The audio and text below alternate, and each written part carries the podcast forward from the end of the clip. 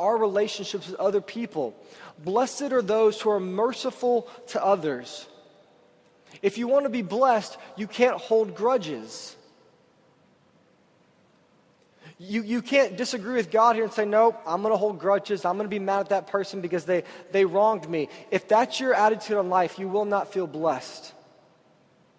God's favor does not come on the people who hold grudges. He says, Blessed are the, are the peacemakers. I've heard it said um, whenever somebody wrongs you, that you should not let them beat you twice. And so when somebody wrongs you and hurts you in, in whatever way, and we decide to not make peace with them, we decide that we want to get even with them, when we decide we want to withhold um, our mercy from them, when we don't want to be pure in our heart towards them, but we want to be sinful back towards them, what you're really allowing them to do is to get you twice.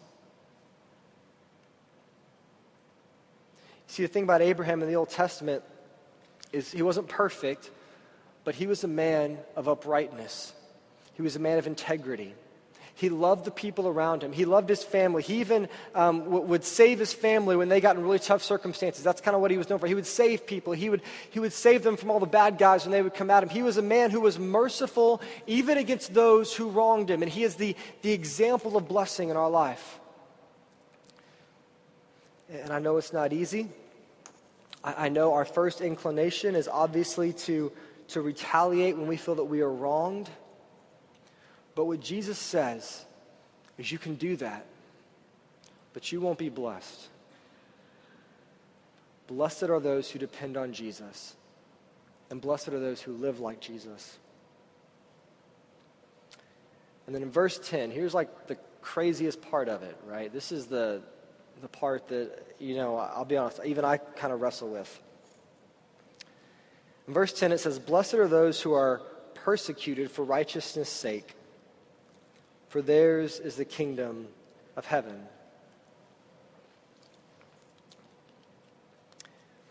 The last point that Jesus makes is Blessed are those who suffer for Christ. And this is very weird. And I think what Jesus is talking about here is not blessed are those who are persecuted because they're really annoying. I don't think he's talking about. I don't think the image here is like, blessed are those who picket, right? Or who, who boycott. I mean, there might be a righteous way you could do that. I don't think that's what he's saying. I, in, the, in the 200s, when the church was just getting started, um, believe it or not, the trend in the church then, like, like we have trends that kind of come through the church, the trend back in the 200s, right after Christ had, had ascended back into heaven, was getting um, martyred. Like it was cool and it was hipster in the church to get yourself killed for the faith, okay? Because somewhere along the line, there was this teaching that because ultimately you have to remember the disciples, almost all of them were martyred and killed for their faith. Like they were spread the name of Jesus and they got martyred.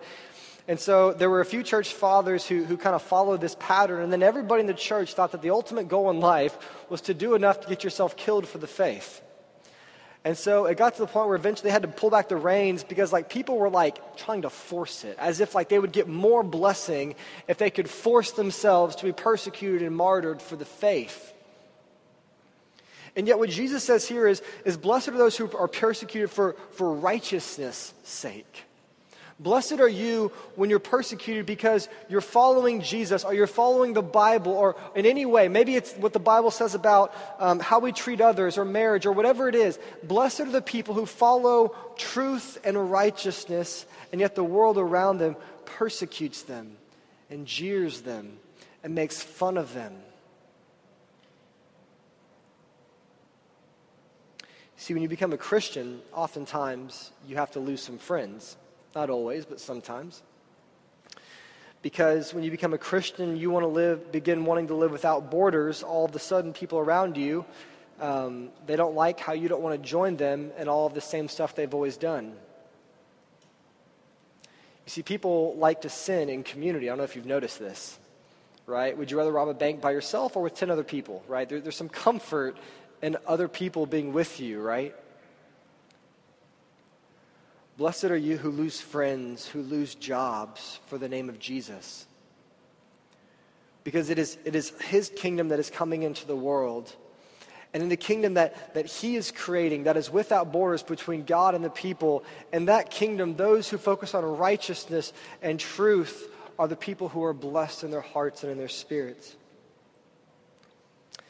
It's kind of ironic that I was working on this text this week because um, Evan Horn, uh, one of the ministry interns here, shared a really powerful story with me from this book called The Insanity of God.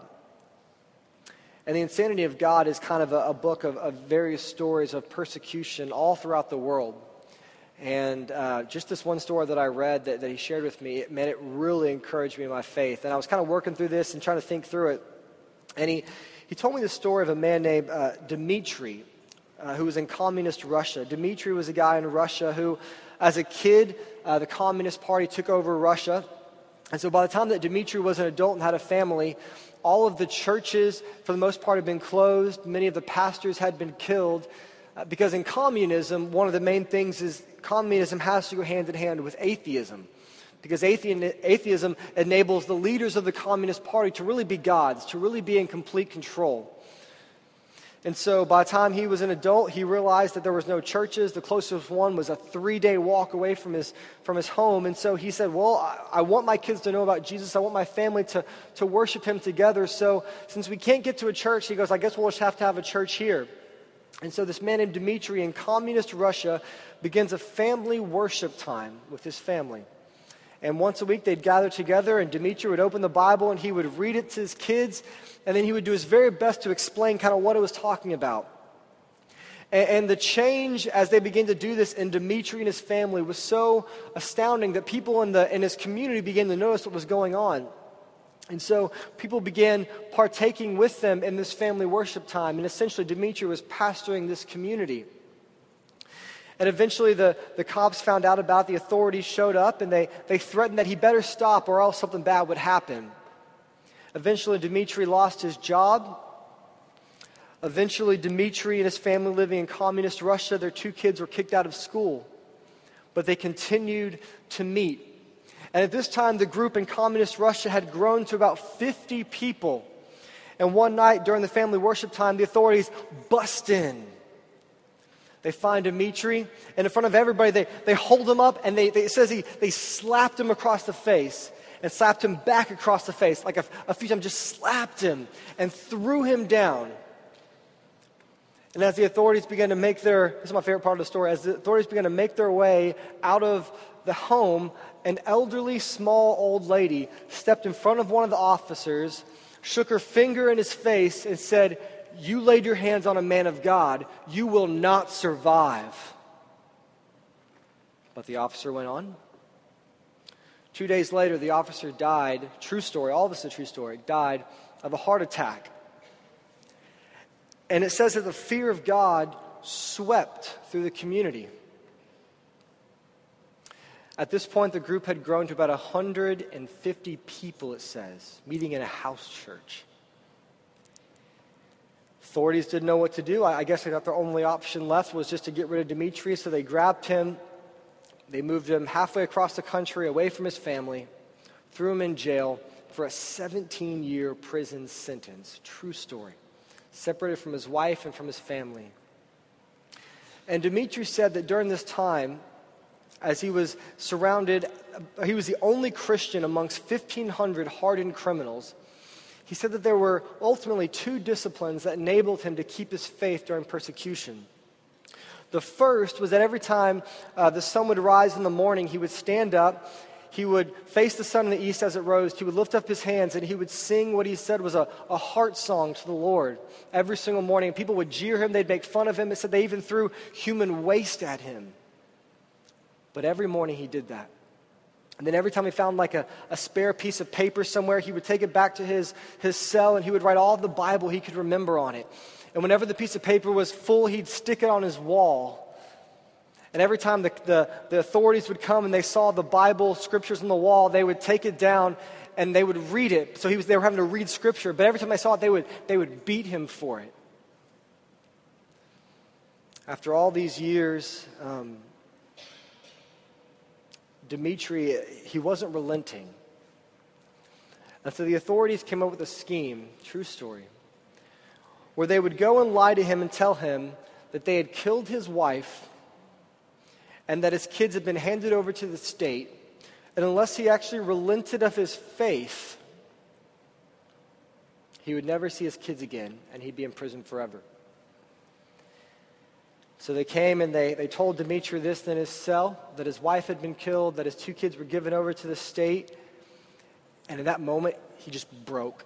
He, he gave up. He said, I, I can't do this anymore. God, I don't know why you put me through all this. This is ridiculous. This is crazy. Blessed are not those who are persecuted.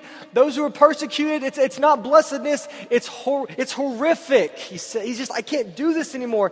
And so he said, Whatever you want me to do, sign up the confession, bring it to me, I'll sign it. I got to get out of here. I got to find my kids. They said, Okay, tomorrow we'll prepare the statement, we'll bring it to you, you'll sign it, and we'll be done. That night he's in his jail cell, depressed, down, feels like he's given up. He's, he's grieving in a cell because it, it just didn't work out. He, he failed in his mind. He was praying to God, and God miraculously enabled him that evening to see the family, his family actually praying for him because earlier in the day his wife had sensed his grief and gathered the family together to pray for him. And God miraculously enabled him to see his family and to hear their prayers. And he knew in that moment that they had lied and they, he knew that they were okay. He was encouraged. The next morning, the, the authorities came and, and they had the confession ready for him to sign. He goes, I hope you know this. I'm not signing anything. I know you lied to me. I know my family's okay. I will not recant. At this point, they were, they were so frustrated with him, they said, You know what? Nothing's going to get you, so we're going to beat you and, or kill you. We're going to do something. So they, they dragged him out of his cell and they're, they're pulling him down this hall. A completely true story. Pulling him down this hall, about to go out the door where they execute people. And as the authorities are, are pulling him down here and beating them as they go along, all of a sudden, 15 hardened criminals stand to the east and begin singing the heart song that they have heard Dimitri sing every morning for year after year after year. Dimitri said it was the most amazing thing he had ever heard. It was like the most beautiful choir that anybody had ever heard. 1,500 hardened criminals are singing praises to the name of Jesus in communist Russia. The officers were so stunned, they, they dropped him and threw him down, and one even asked, Who are you? To which he responded, I am a son of the living God and his name is Jesus Christ. They took him back to his cell. They didn't know what to make of it. Shortly thereafter, Dimitri was released. He was returned to his family, to which he began sharing the story with everybody.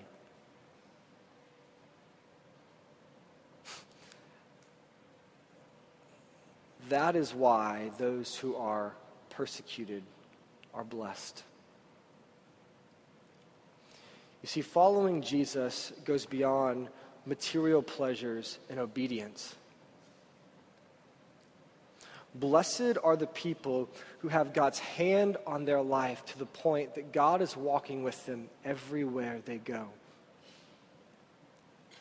And as we close this morning, as we, we hear that wonderful story, right? We hear that wonderful story, and we're like, I want that to be me, right? I mean, maybe without some of the beatings, but I want that to be me. Blessed are those who depend on Jesus. As we close, we're going to take the Lord's Supper together. Uh, we're going to sing some songs together.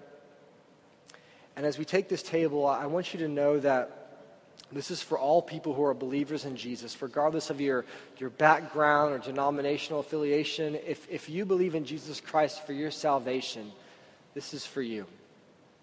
This is a time when, when Christians walk forward to confess their utter need for God.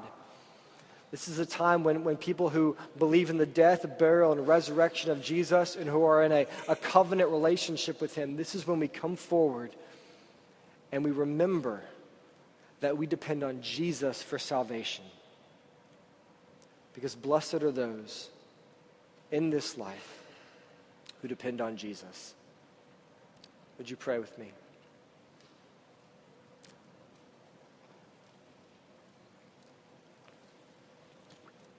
Father, we, we confess that trusting you is, is often uh, easier said than done. We confess that it can be hard at times to see our life as it is and to know that somehow you're, you're making that into something beautiful. But in this place, God, we, we trust you this morning. And we believe that as we approach this table, as we respond to your death, we believe that you will bless us, and we believe that we will have your favor on our lives. Lord, not because of our works, but because of your grace. Not because of our effort, but ultimately because of your love. We give this time to you, and I pray you'd bless us as we take the Lord's Supper at this time. Amen.